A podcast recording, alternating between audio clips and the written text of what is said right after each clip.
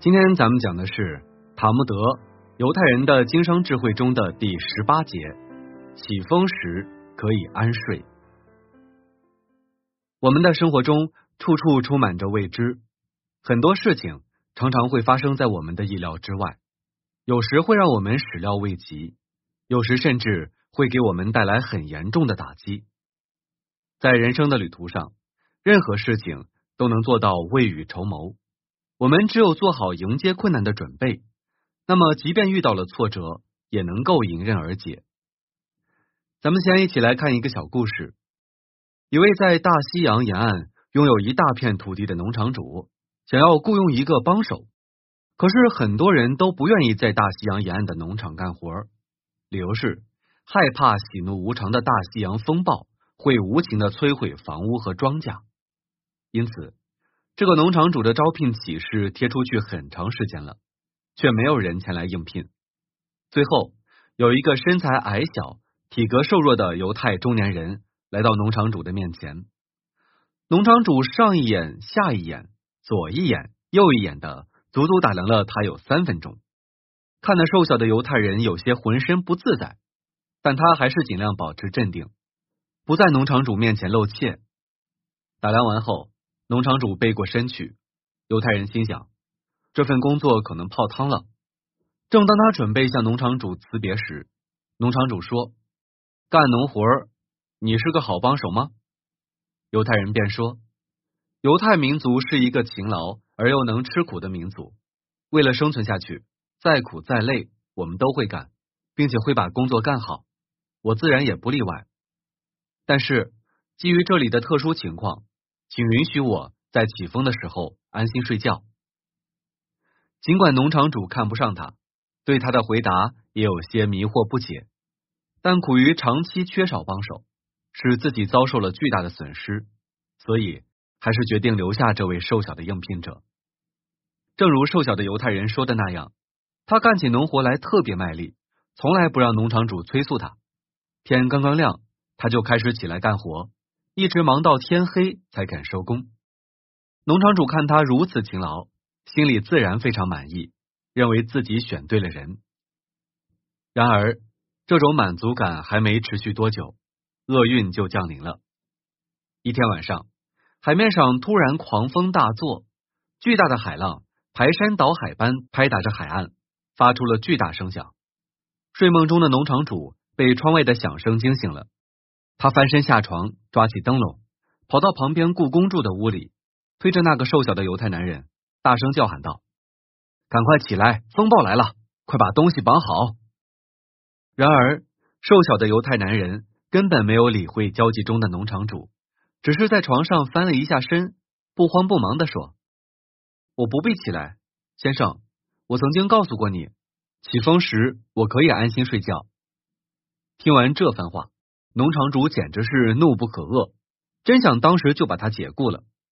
可是当务之急还是先抢救东西要紧，于是他赶紧跑出去想办法应付这场暴风雨。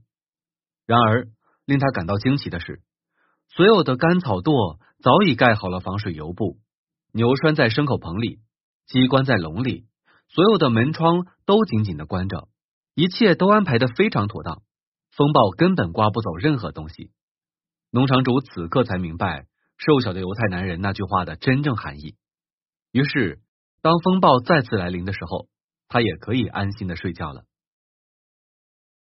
每个人都希望做一个有智慧的人，但是想要增长自己的智慧，就首先要搞明白这几个问题：到底什么才是智慧？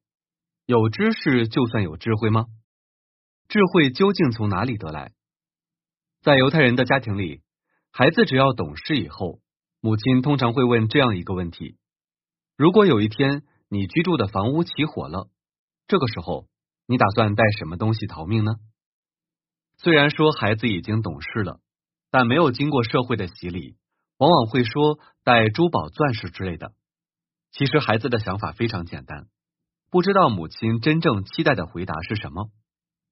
当然了，就算孩子回答的不正确。母亲也不会生气，而母亲提出问题的核心就是让孩子早点明白，生活在这个变化多端的世界上，唯有智慧是无价之宝。这个时候，母亲会耐心的告诉孩子，只要把智慧带走，就算钻石珠宝没有了，还可以通过智慧重新买回来。只有智慧是受益一生的宝贝，能够永远伴随着孩子。那到底什么是智慧呢？简单的说，就是一个人能够迅速、灵活的对事物做出正确的判断和理解的能力。这种能力不仅仅是靠家长教、书本上看所能领悟到的，需要一个人在感受人生、感受社会、感受自然中逐渐形成的。这样的亲身体验，才能够唤醒一个沉睡的灵魂。例如，小时候洗过碗的人。都知道碗是容易碎的，那么在清洗的过程当中，应该轻拿轻放。在处理易碎的物品时候，也都会做到小心翼翼。倘若见到他人在拿易碎品的过程当中不够小心的时候，也会提醒对方要小心一点。这种从生活当中得到的常识就是智慧。再比如说，一个女孩在媒体上看到了夜行人容易遭遇抢劫这样的报道以后。他们以后出门办事，如果必须很晚才回家，那么就会选择人多的路来走，这样就可以降低被打劫的概率。女孩是从他人的事例当中吸取经验，这同样也是智慧。智慧不是靠传授而得到的，是需要人在生活当中去领悟的。很多人认为学习知识就能成为有智慧的人，这只是片面的认识。我们不否认说知识可以提升智慧，但是有知识不一定有智慧，因为知识是解决经验性的问题，而智慧是解决决策性的问题，需要经验的积累。那我们就要不断的积累经验，才能够在经商中做出正确的决策。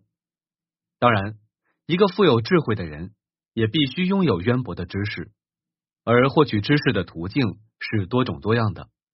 看书、旅游、做事、交谈等，这些都能帮助我们获取知识，然后再把这些知识运用到实际的生活和工作中，再经过反复的提炼和升华，将这些知识逐渐的转化成了智慧。